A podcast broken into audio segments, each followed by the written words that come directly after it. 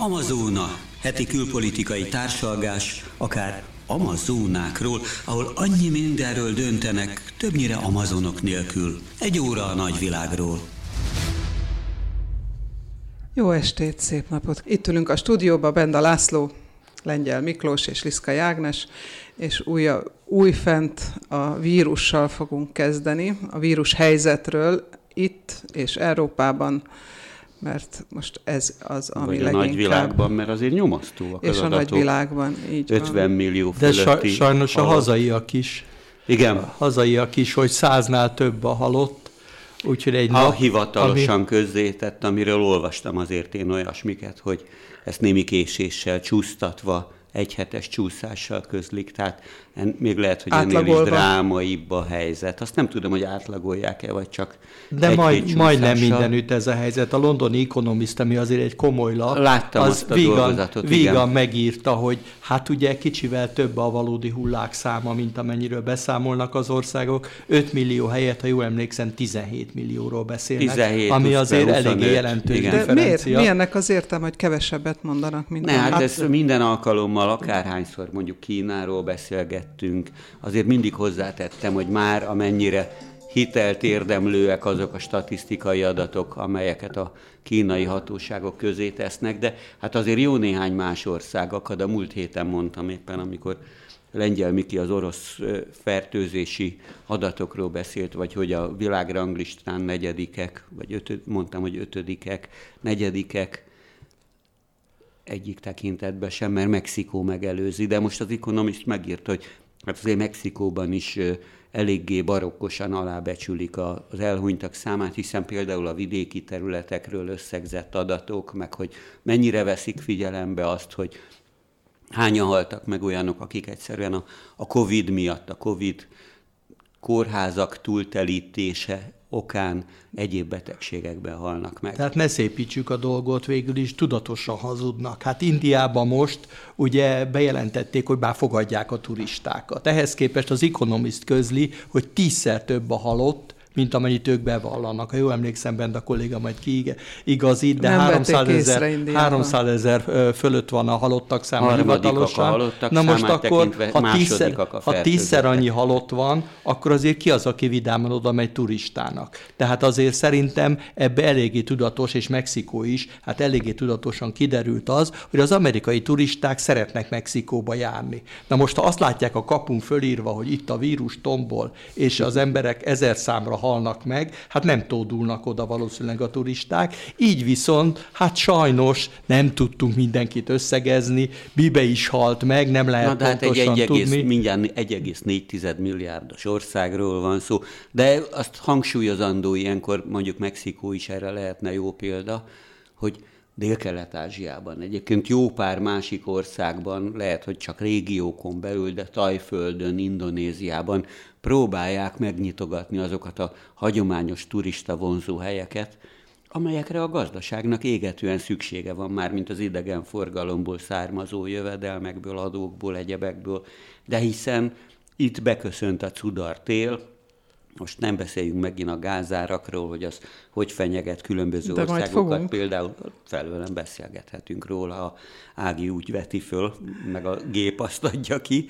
de most kezdődik ott az igazi turista szezon, hiszen a cudar tél elől sokan menekülnek a, a kellemdúsabb dél-kelet-ázsiai vagy trópusi, szubtrópusi helyekre, akárha Mexikóba. Jó, de legyünk őszinték, a hazugságot, ugye én említettem, hogy a turizmus a fő ok, de Oroszországban szinte hagyomány az, hogy enyhén szóval kozmetikázzák a statisztikákat. Emlékszünk rá, hogy azok az orvosok, akik fölhívták erre a figyelmet, kiestek az ablakon, mert ugye Putyin elnök a biztonság kedvére a titkos szolgálatra bízta a járvány menedzselését, és hát ugye a járvány menedzselése azt jelenti, ami különben egy kicsit nálunk is így van, hogy Pintér Sándor menedzseli a járványt, hogy Hogy ott vannak a katonák a kórházban. Ott vannak a Hát katonák. meg ezek a és ők, katonai koordinátorok és ők, minden ők kontrollálják az információkat is. Na most akkor az milyen információ, ami kijön? Hát például nekem meghalt egy rokonom, aki a, épp a Honvéd kórházba megkapta a Ilyet Covid nem szabad mondani. Bocsánat. Rendőrhatóságilag sok, sok helyen kapják meg a Covid me, me, Megkapta, egy pacemaker kapott és Covid vírust meghalt. Na most, hogy aztán minek következtében, ezt ugye nem tudjuk pontosan. Mi, mi idős volt, idős volt, és hogy, de ilyenek szerintem szép számban vannak. Na most ezért is kell a kormányzati kontroll nálunk, Oroszországban, Indiában és másút, hogy ezeket az adatokat úgy kell tálalni, hogy végül is a gazdasági életek ne roncsa a törhetetlen optimizmusát. Értem én, de közben meg azért harcolnak, hogy mindenki oltassa be magát. Ha hogyha jó, nem jó, ijednek de... meg az emberek, hogy oltatni kell, akkor akkor... Közvetlen közelünkben csapkodnak a világok, villámok, és mint közismert és többször elhangzott, hát bizony a vírusnak nincsen útlevele, meg nem vízumköteles, úgyhogy áthághat azokon a bizonyos határokon. Mi a szuverenitás erre nem érvényes? Kiváltképpen akkor, hogyha olyan nagy tömegrendezvényeket előszeretettel rendeznek, mint mondjuk egy békemenet, vagy bármi ilyesmi. De német sajtóban ma riogatva emlegették föl, hogy mi történik Kievben. Mert Kievben, ha már Oroszországot említetted, a tőszomszédságban most legalább egy hónapra ez a egyébként valaha Németországban bunyózó Vitali Klicskó a főpolgármester, és a három milliós ukrán fővárosban egy hónapra rendkívüli állapotot rendelt el, és nagyon-nagyon rigorózusan figyelik azt, hogy ki az, aki be van oltva, és ki az, aki nincs beoltva, mert az ukrán lakosságnak, vagy a kievi lakosságnak kevesebb, mint az egy negyede van beoltva egyáltalán egyszer. Pedig, pedig ott nagyon és, korlátozzák azokat, akik, akik nincsenek És beoltva. ez a helyzet a fővárosban, akkor képzeljük, hogy mi lehet vidéken, Igen. mert általában a főváros, mint hogy nálunk is, Budapest vagy Oroszországban Moszkva rekorder az országon belül. Hát egy három a, a, vidéki, a vidéki számok katasztrofálisak, hát az ukrajnai adatot nem ismerem, de az oroszoknál egyharmad alatt van az országos az lista, tehát ez egy katasztrófa. Ez az egyharmad, ez azért nem feltétlen mérvadó, mert hogy az oroszok, amit most olvastam, nem a saját kútfőmből szedem, de nekem is megfordult a fejembe, hogy aki csak orosz vakcinát kaphat, és nem utazhat, már pedig az oroszok imádnak utazni, azok a jó külföld... módúak, akik megtehetik, A jó módúak, azok elmennek külföldre és oltatják magukat. Hát ez a vakcinaturizmus, a vakcinaturizmus nem az ő leleményük, de rájöttek arra, hát ennek két oka van. Az egyik a szebbikok, tényleg, hogy nem utazhatnak, ez egy olyan dolog, hogy hát Istenem, tényleg egy csomó ember számára ez is létfontosságú, akár a biznisz, akár a szórakozás szempontjából, de van egy sokkal prózaibbok, hogy nem bíznak a saját oltóanyagukba. Tehát Szerbiában lehet amerikai amerikai oltóanyagot is kapni, és akkor oda érdemes elmenni, és mint kiderült, három hét a várakozási idő Belgrádban, ami hát ugye elég gyors dolog, de még ezt is unják sok helyen, és akkor átmennek Horvátországba, ha jól emlékszem, ott a Johnson és Johnson ilyen injekciót kapják, ami egyszerre minden problémát megold. Janssen, hát igen, Benda Janssen. kolléga is Janssen oltással rendelkezik. Ő is abszolút, abszolút, abszolút mértékben. Na jó, két kínai után, nekem is muszáj volt beszednem, miután az egyik fiammal ki kellett kellett menni Németországba, ahol nem nagyon kajolják a kínai meg az orosz oltóanyagot, de, és most jön az ellenpélda arra, amit te mondtál, hogy Ukrajnában nyelvi adottságok miatt is rengetegen nézik a, az orosz állami televíziók oda is sugárzott adásait, ahol igyekeznek szétszincálni a nyugati oltásokat, természetesen nyugati vakcinákat, hogy azok milyen csekély mértékben hatékony, hatékonyak. Ehhez képest most nyilvánvalóan az ukránok, akik legalább a posztszovjet területeken utazgatnának, egyre hosszabb sorban átsingóznak Sputnik orosz oltásért vagy vakcináért, tekintettel arra, hogy az ukrán kormány viszont egy agresszor országtól nem hajlandó vakcinát venni. Tehát tulajdonképpen a Sputnik Ukrajnában be van tiltva. Az orosz vakcina. Borzasztó, Tehát, nem, hogy politika vezérli még ezt? Mindenbe belecsap, miközben tényleg kénytelen volt ez az egykori ökölvívó bevezetni a rendkívüli állapotot a három milliós Kievben, ami azzal jár, hogy a villamosra, a metróba nem szállhatnak be olyanok, akik nem estek át a, a járványon, akik nincsenek beoltva, vagy akiknek nincs, nincsen friss tesztvizsgálata. És az éttermekben, kávézókban, egyebütt maguknak a tulajoknak vagy a felszolgálóknak kell ellenőrizni minden belépőnél, hogy megvan-e ez a kell, kellő dokumentumuk, és közben rendőrök és nem tudom kicsodák, még katonák szúrópróba szerűen eh, ellenőriznek, és iszonytató büntetéseket szabnak ki, tehát egy olyan összeget, valami 550 eurónak megfelelő összeget, ami ott Kievben az egy év, a havi átlagfizetésnek felel meg. Jó, hát másút is vannak ilyenek. Ugye Robert Ficóról, az ex-szlovák miniszterelnökről olvastam, hogy meghamisította a saját védettségi igazolványát, és ilyen formában is hát áthágta a törvényeket, amelyeket korábban korrupció kapcsán róttak fel neki, és amit említettél, hogy Ukrajnában nem fogadják el az orosz oltást, mert ugye hát az oroszokban nem bíznak, ez nem, nem csak Ukrajnában van, de nem csak Ukrajnában van, hát Romániában is. Romániában ott azon a címen nem fogadják el, hogy uniós jóváhagyás nincs, ennek következtében orosz oltás sincs. De Lengyelországban ugyanez a helyzet, tehát tulajdonképpen az orosz oltást Magyarországon kívül nem olyan nagyon sokan fogadták el, Szlovákiában és Csehországban voltak erre kísérletek, de végül is úgy tudom, hogy Szlovákiából is visszaküldték az orosz oltóanyag jelentős részét, és az, hogy nincs uniós jóváhagyás, ez eleve negatívan befolyásolja a közvéleményt, mert tényleg van az utazás, amit itt Liszkai Ági említett, hogy akkor nem tudok külföldre utazni, ha úgy veszik, hogy nekem orosz oltásom van, amivel nem engednek be, akkor sokat érek vele. De mondom, van egy másik óvatosság is, hogy biztos, hogy ez megvéd a vírussal szemben. Az amerikaiak általában jó véleményt kapnak a legszélesebb orvosi közvéleménytől, a ö, orosz és a kínaival kapcsolatban fenntartások vannak, különösen ami a mikor csoportunkat érinti. Annak idején még bent a kollégával itt a Bézs Rádióban is vitatkoztunk a kínai oltóanyagról. A kínaiak nyíltan megmondták, hogy 60 fölötti egyéneknek nem javasolják, amire nálunk elmulasztották fölhívni a figyelmet. Jó, és még van itt még valami, szóval az azért egyértelmű, most mint hogy egyikünk se virológus nem ért hozzá, tehát ilyen mélységekbe kár volna belemenni, de afelől senkinek semmi kétsége, hogy a beoltatlanok vannak a legnagyobb veszélyben. Tehát a, a magyar szakemberek, vagy hivatalos, vagy annak mondott szakértők is nem egyszer bejelentették, hogy Bizony, lélegeztető, a lélegeztetőgépen lévők túlon túlnyomó része olyan, aki egyetlen oltást sem kapott. Te hallottál ilyet? Mert én nem hallottam. Én ilyet. hallottam ilyet. Nem is egy esetben, sőt, még számarányokat is mondtak, és megdöbbentően magas volt a beoltatlanak aránya az elhunytak között Magyarországon, miközben Ukrajnában tényleg elképesztőek az adatok, szóval a legfrissebb adatok szerint több mint három millió esetet regisztráltak már Ukrajnában,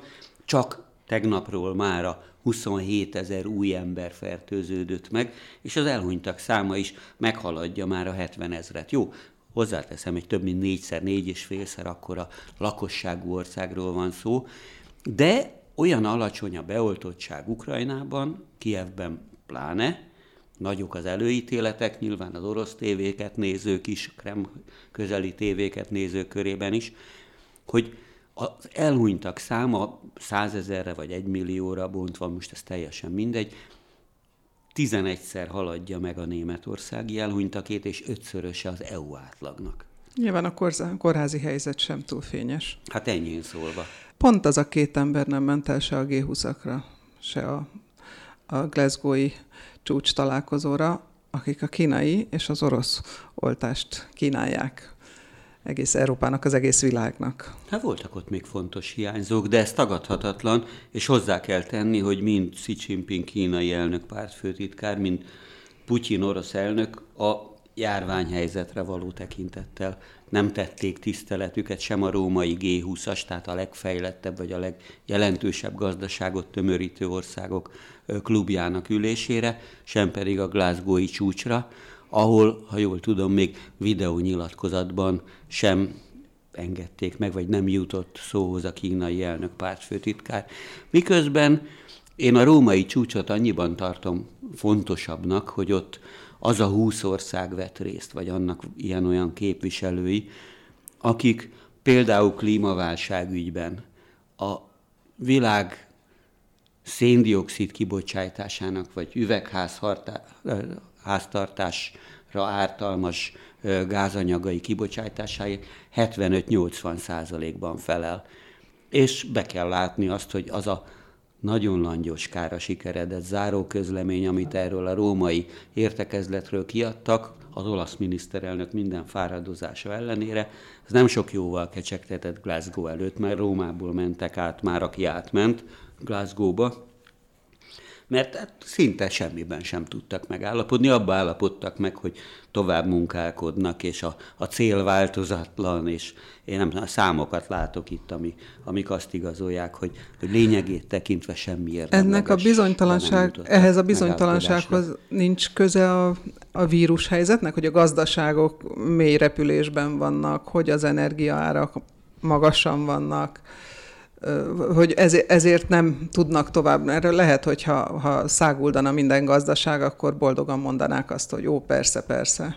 De biztos, hogy a pandémiának ebben fontos szerepe van. Meg ez a kiderült, ez kiderült, kiderült ugye ezen a héten, és amikor például az amerikai egybanktól azt várták, hogy emeli a kamatlábat, erre közölték, hogy nem nem emelik a kamatlábat, mert a maguk részéről továbbra is a konjunktúra fenntartásában az érdekeltek, és ugye a G20-as csúcs találkozón is kiderült, hogy mindenki a saját gazdaságával van elfoglalva, és fütyülnek arra, hogy a világban éppen hogy alakulnak a dolgok. Egyébként visszautalva Putyin és Xi Jinping oltással való hát furcsa viszonyára, azért ne felejtsük el, Benda kolléga nem alszik nyugton, hogyha titkos szolgálati jelentésekre nem hivatkozunk, hogy mindkét vezetővel kapcsolatban elég sok olyan jelentés volt, hogy nem saját védőoltást kaptak, hanem miután ők is már ugye jócskán 60 plusz egyének, megkapták ők is az amerikai védőoltást biztos, ami biztos alapon. Tehát ez tulajdonképpen csak egy ürügy volt, hogy nem akarták látni, de ezt meg is üzenték például a kínaiak Bidennek, öreg,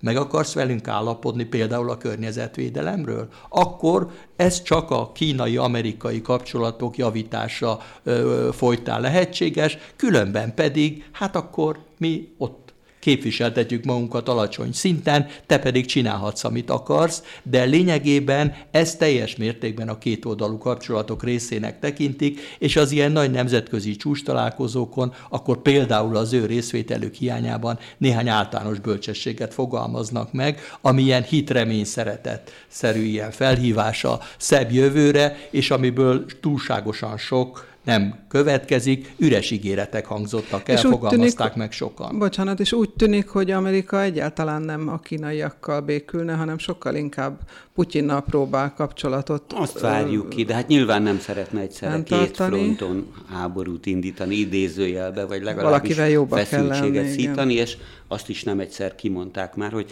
számukra ma egyértelmű, nagyon sokszor beszélgettünk már erről, hogy Kína a fő ellenfél nem az oroszok. Az oroszok, igen, nukleáris erejüket tekintve, katonás diukat tekintve még mindig komoly ellenfélnek számítanak, de talán te is írtad valahol, hogy De csak most Lengyel Miklós kedvébe járjak, hogy a CIA ügynök. Igen, hát én csak azért, mert ugye hát Benda kolléga szenvedélye a titkos szolgálat, de azért hát, néha én is te írok, meg róla beszélni. Néha, én, néha én is írogatok róla, tényleg az meglepett engem őszintén szólva, hogy amikor olyan feszültnek mondják az amerikai-orosz viszonyokat, akkor egyszer csak kiderül, hogy Burns úr Moszkvában tárgyal. Hát persze az, hogy miről tárgyal, az a CIA, az, a CIA igazgatója, nem fogják velünk ezt közölni, hogy miről is tárgyal, de például nyugodtan lehet, hogy Ukrajna szóba kerül, amiről Benda kollégait részletesen át NATO beszélt. Tagsága biztos. NATO tagsága és egyáltalán a helyzete, hiszen az alapvetően másként ítélik azt meg Washingtonban és Moszkvában.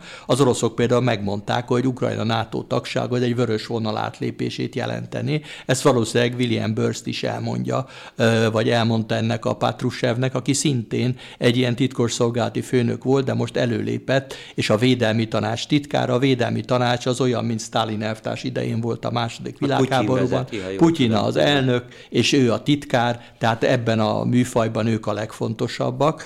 Így ez egy érdekes dolog, hogy az amerikaiak valamilyen modus vivendit akarnak találni. Putyinnal és az oroszokkal általában, hogy az európai fronton ne legyen olyan nagy ellentét, és ez számunkra is érdekes, mert ugye Magyarországot sokszor bírálják, hogy túlságosan is jók a kapcsolatai Putyinnal, például a lengyelek vagy a baltiak is élen járnak ebben az ügyben. Már a bírálatban. A bírálatban, és emiatt például állítólag az amerikaiak leintették őket, hogy hát nem kell olyan véresen komolyan venni ezt a dolgot, és ez annyira odáig elmegy, hogy Ukrajna határán most fölvonulnak orosz katonák. Ez Korábban azt eredményezte volna, hogy a nyugati sajtóban megjelennek cikkek arról, hogy hát megvédjük Ukrajnát, a független Ukrajnát az orosz katonai fenyegetéssel Mint ahogy szemben. megteszik ezt a és, lengyelekkel, meg és, a baltiakkal. És azt erről most nem tenni. volt szó. Semmi különös nincs ott, mondják az amerikaiak, csak a szokásos rutin hadműveletek. Tehát lényegében visszafogottak, ugyanakkor miről nyilatkozott az amerikai vezérkari főnök? Tajvant meg tudjuk védeni. Kerül, amibe kerül. Tehát ilyen értelemben, amit úgy bent a kolléga is említett, Kína a fő ellenfél, és nekik az a fontos, hogy a kínai fronton előnybe kerüljenek valamilyen formában, akár szövetségesekkel együtt, és ilyen szempontból ez egy érdekes váltás mondjuk az amerikai diplomáciában. Jó, szóval mielőtt Glasgow-ba mentek volna már, akik mentek, mert például Bolsonaro nem ment el, valamint megsértődött, és kihasználta inkább azt, hogy a családjuk eredete, valahol Olaszországba vezethető vissza, Bolsonárónak hívták őket, és ott díszpolgársággal tüntették ki, és inkább a díszpolgárságot választotta, mint hogy fejmosásért elmenjen egy olyan klímakonferenciára, ahol bizony kapott volna a bukójára az amazonai, amazóniai erdőégetésekért, meg egyebekért, vagy éppen a Covidért, de az is jellemző egyébként, hogy, hogy Covid-oltás tekintetében kétségbe esettem, megnyitott ez a Mario Draghi nevű volt Európai Központi Bankelnök ezt a G20-as csúcsat, hogy ilyen-olyan eredményeket presszionáljon ki belőlük, és milyen jó, hogy itt vagytok, és végre vége van ennek az unilateralizmusra, elzárkózásra, egyebekre, irányuló politikának, hát nem elég a gazdasági válság, a pandémia, és nyilván ezekkel a jelzésekkel a Trump-féle politikára célozgatott, és bizony Biden, a Trump utódja, sok helyütt mondta azt, hogy igen, itt vagyunk, megint visszatértünk, és bírálta így úgy a maguk diszkrét bájával, hogy hogyan is zajlott ez a Trump-féle bezárkózás, kivonulunk például a Párizsi Klímaegyezményből, és így tovább.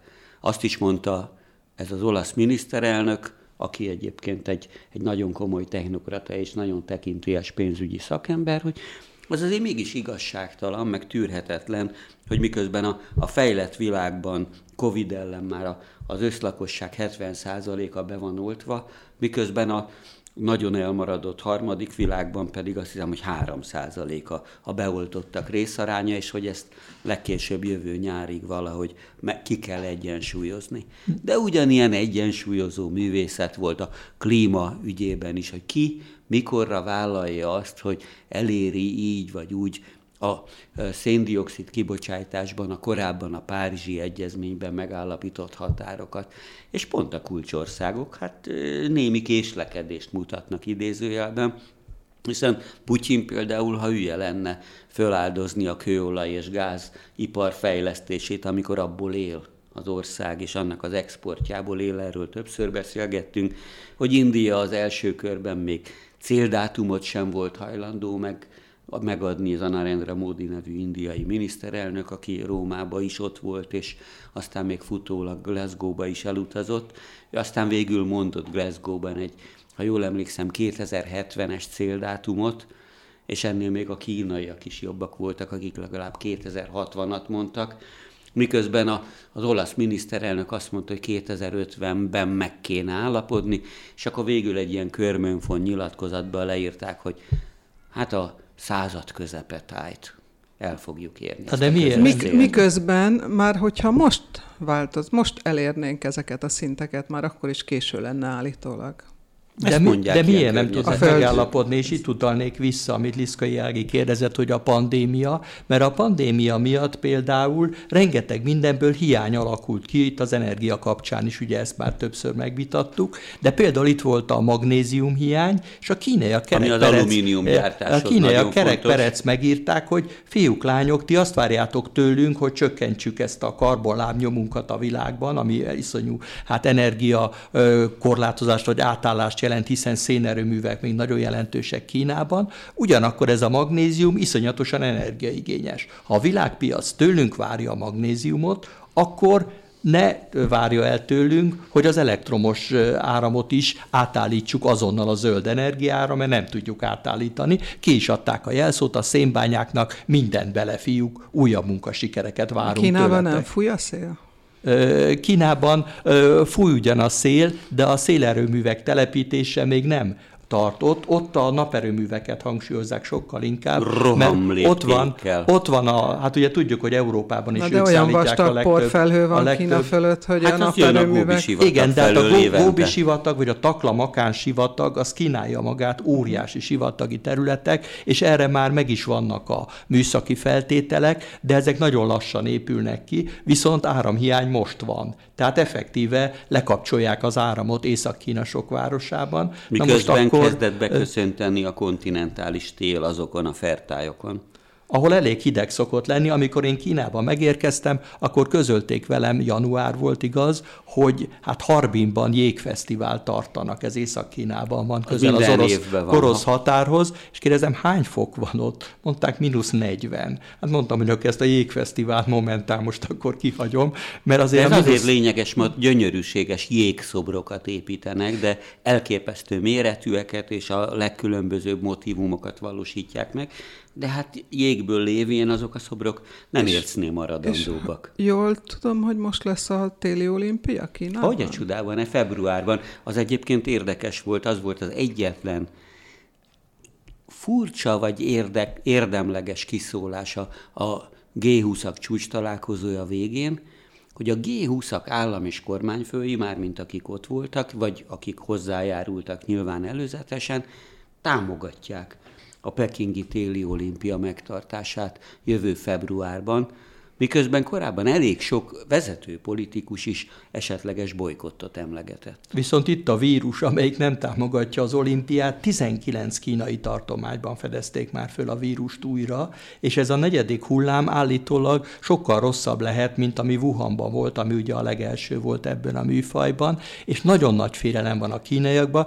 Ki is De adták például egy csomó, csomó, be mindent, csomó városban, hogy felvásárlásra ösztönözték a lakosságot, hogyha lesz újabb lezárás, lezárás, akkor ne lepődjenek meg. Na most ezek a pánik felvásárlások azt mutatják, hogy azért nagy baj lehet. Tehát vannak hivatalos jelentések, hogy csak egy-két esetet lokalizáltak, és csak egy-két ember halt meg, de valójában, hogyha le kell zárni például Sicsiachuangot, ami ott a Peking melletti legnagyobb város, bent a kolléga biztos tudja, hogy 10 millióan laknak ott, vagy valamivel kevesebben, de lényegében hát akkor ez azt mutatja, hogy nagyon nagy félelem van, és ez nagyon közel van Pekinghez, ez Hopei tartománynak, amelyik olyan, mint Pest megye mondjuk, annak a székhelye, annak a székhelye. Tehát lényegében egy nagyon nagy félelem van szerintem a kínai vezetésben is, hogy mi lesz, hogyha a kínai olimpia is úgy jár majd, ez a pekingi téli olimpia, mint a tokiói nyári olimpia, amelyik ottan eléggé víruscentrikus volt. Maradunk Európában.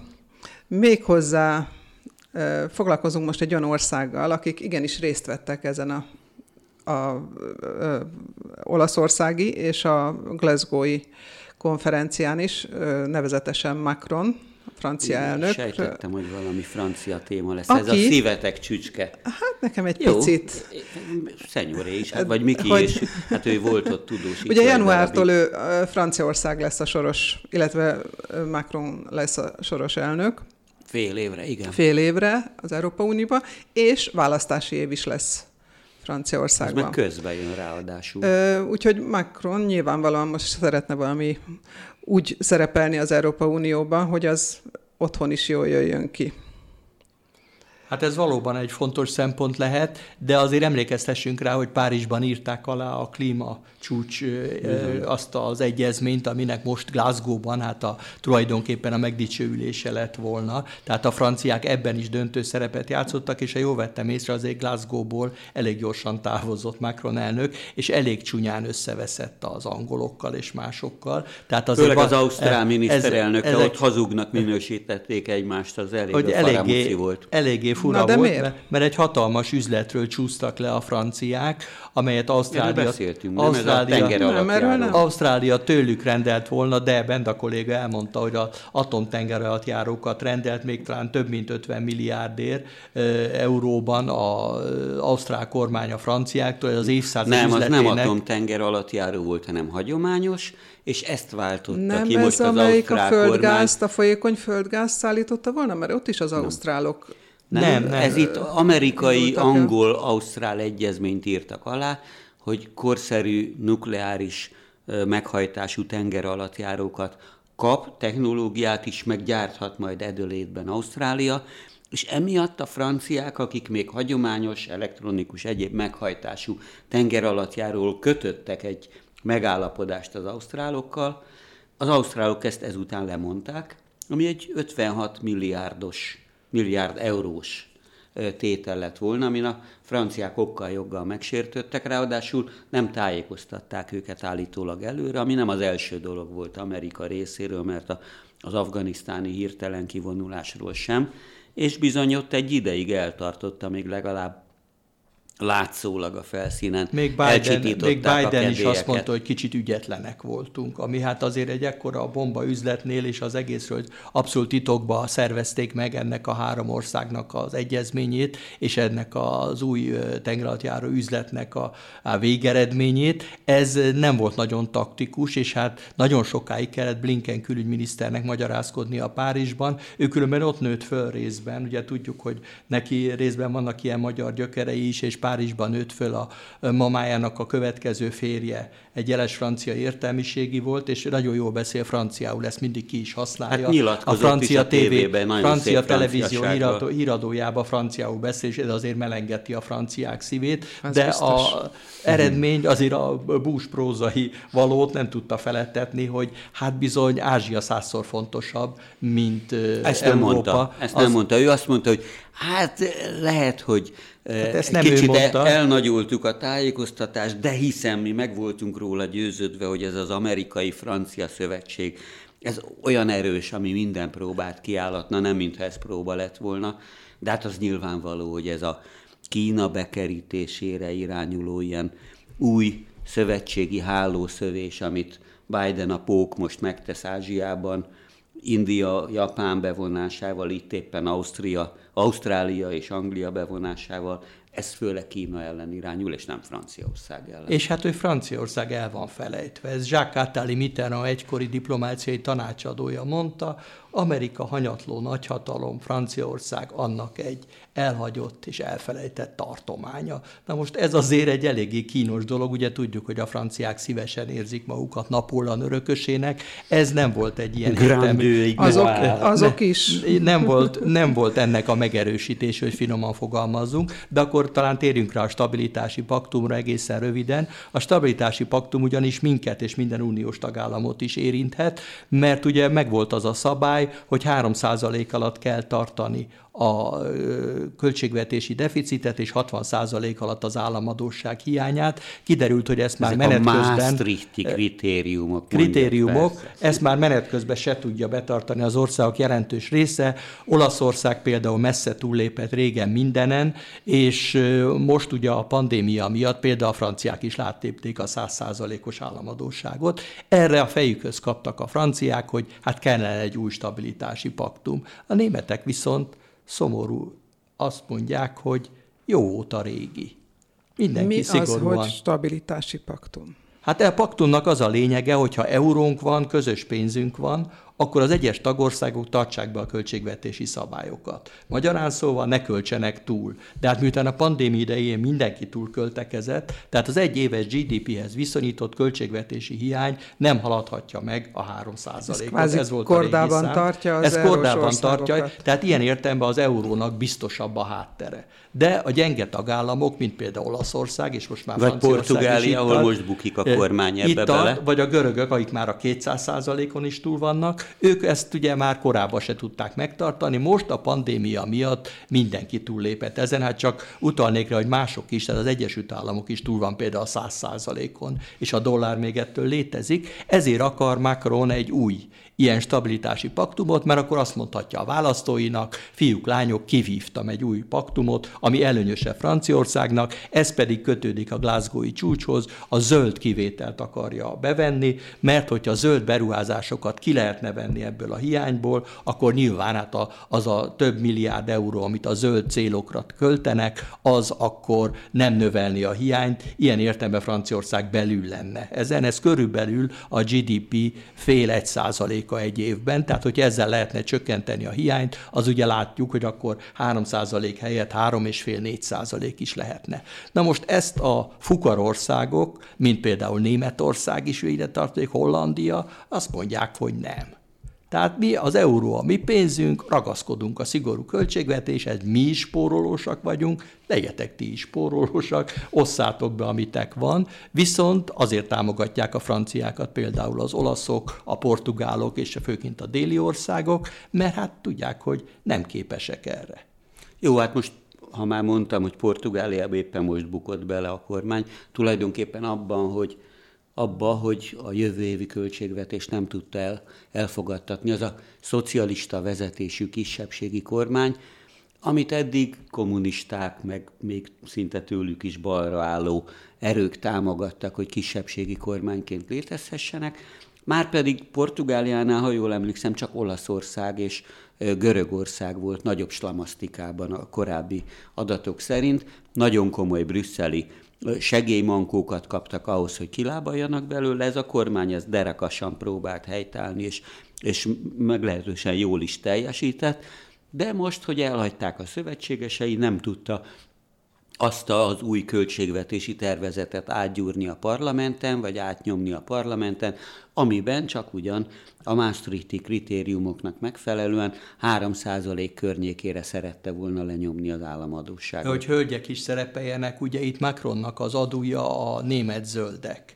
Ugye a német zöldek Hogyha bekerülnek, a koalícióba, a és hát bekerülnek, hogy, akármilyen koalíció, és, ezt nélkülük és, nem lehet. És akkor ugye az elnök asszony esetleg megértőbb, hogy így mondjam, a zöld programok iránt, megértőbb lesz Macron iránt, aki a zöld programokat maximálisan hát ugye nyomja előre, hogy ezzel tudja a maga hiányát csökkenteni, és hát Macron a német-francia kapcsolatokat abszolút mértékben nyomja. Ugye Burgundiában ez is egy kis hír volt, színes, Fidesz, amit ja, a kolléga üldöz, de jár. Burgundiába ott borozgattak Merkel kancellár és Macron, tehát ez egy búcsú látogatás, és ebből is, hogy hát a megbonthatatlan német-francia barátságról hallhattunk zengzetes mondatokat, tehát lényegében itt Németország állásfoglalása döntő lesz, és ahogy Merkel kancellár is azért megértő volt Macron iránt sok tekintetben, abban bízik Macron kancellár, vagy Macron elnök, hogy az új német kancellár a zöldek hatására megértőbb lesz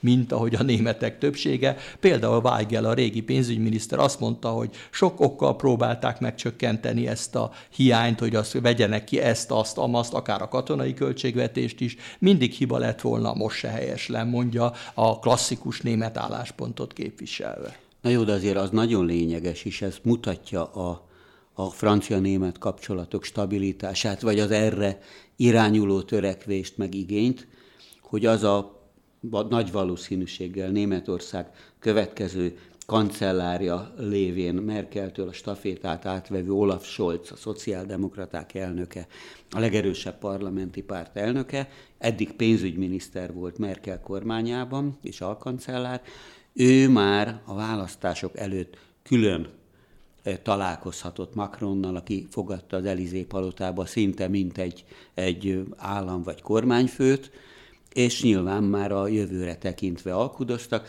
és ilyen a német demokrácia vagy a politikai kultúra, hogy Merkel asszony azon kívül, hogy amúgy is hivatalos volt ez a pénzügyminiszter és alkancellára a római csúcsra, nem magával vitte a, a csúcson még a kétoldalú találkozóira is. Ez most a fogadásokról jutott dolog. eszembe, hogy nálunk is fogadta a magyar miniszterelnök Marine Le Pen asszonyt, hát akitől, azt, az akit, akitől azt várja, hogy ő legyen Franciaország elnöke, tehát ilyen értelemben a, diplom, a diplomácia folyik, de hát aztán tényleg kérdés, hogy Macron elnöknek az esélyeit egy picivel jobbnak tekintik, de jellemző, hogy erre már ilyen dinamikusan készülődnek, holott hát a jövő évben lesz csak a választás, de ennek is de most az fontos már, Macron szempontjából is, hiszen Macron, nyilván az újraválasztás. Macron és bízik. egész Európa szempontjából, mert legyünk őszinték, ez a francia-német szövetség határozza meg az unió irányvonalát, ha hozzávesszük még ehhez Olaszországot, akkor látjuk, hogy ebben a három országban Európa barát olyan irányvonalat képviselő politikusok vannak, és lesznek is reményeink szerint, akik Európát egyrészt az Atlanti Szövetség irányába befolyásolják, másrészt pedig egy mértéktartó középutas irányban, és hát ez ilyen értelemben nem túlságosan sok jót ígér a populista tendenciákat képviselő magyar vagy lengyel vezetésnek. Na jó, azért, hogyha már említettétek azt, hogy Marine Le Pen itt járt Budapesten, hát nem sokkal előtte szintén egy ilyen Fidesz közeli konferencián Marine Le Pen egyik riválisának sejlő publicista, zsurnalista, politikus jelölt, ez a Zemur is itt járt, aki azt hiszem, hogy még Marine Le Pentől is erőteljesen jobbra áll. Egy érdekes módon azon kívül, hogy nagyon komolyan iszlám ellenes, stb., hiszen ő maga is algériai szefárd zsidó családból származik, de való igaz az, hogy Orbán Viktor már ilyen jövendő pártszövetségekben kalkulálva próbálja meg ezeket a Mostanában a elég kezelni. rossz fele tapogatózik, mert Trump Jó, hát is... Salvinivel, meg a lengyel miniszterelnökkel is volt egy ilyen lehet, közös hogy, Lehet, hogy híre megy, hogy nem jó Orbánnal jobban lenni, mert akkor tuti, hogy veszítenek, nem?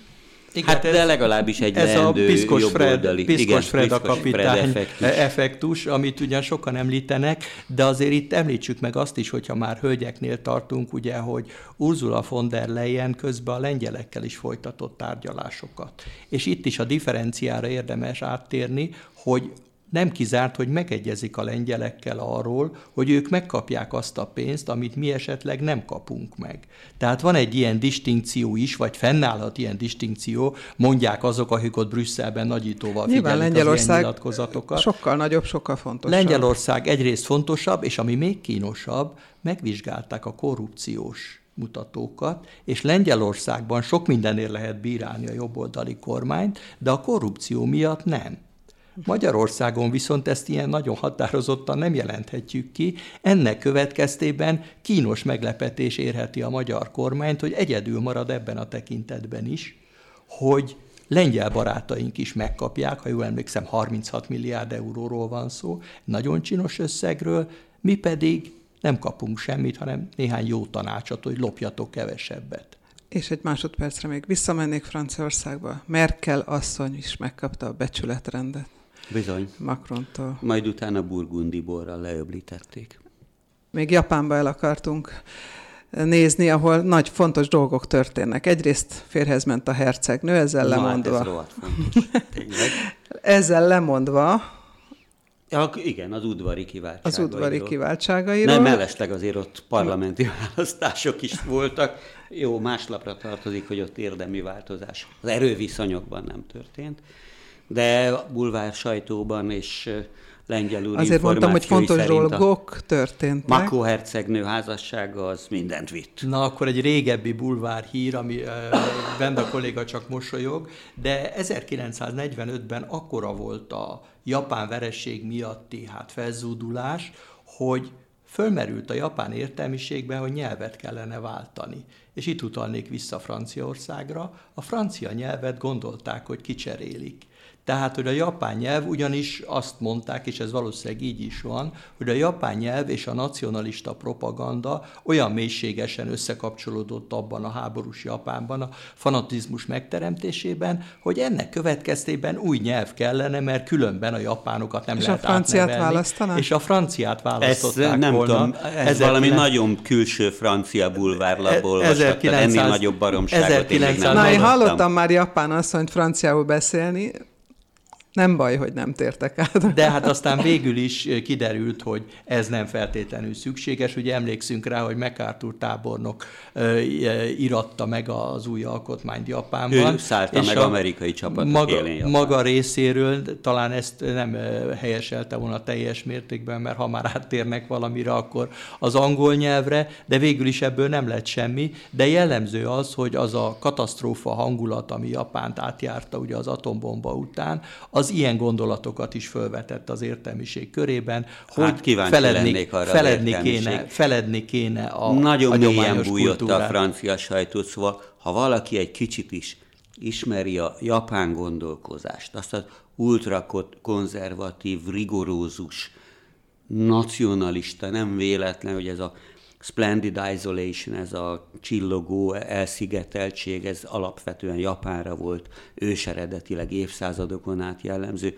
Soha a büdös életben nem mondanának le a japán nyelv, a japán kultúra, az a japán olyan, tradíció, az angoloknak évezredes azt, hogy... hagyományairól, és talán épp ezért volt szenzáció, tételezzük föl valamelyik rivális bulvárlapba, francia területen természetesen, hogy lengyel kolléga kedvébe járjunk, hogy ez a Makó hercegnő, ez egyébként nem volt az első e tekintetben, de ez most mindegy, lemond a császári udvarban neki dukáló kedvezményekért, kedvezményekről azért, hogy a diákkori szerelméhez hozzámenjen, tehát rangon aluli, de volt már ilyen, de a, egy ilyen hercegnő volt, az, hogy a japán hercegek polgári házasságot kötnek, vagy polgári, polgárlányt vesznek el, az már a mostani uralkodó nagypapájára, meg a, ő, ő magára is jellemző lehet, ami miatt például állandóan azt rebesgették, hogy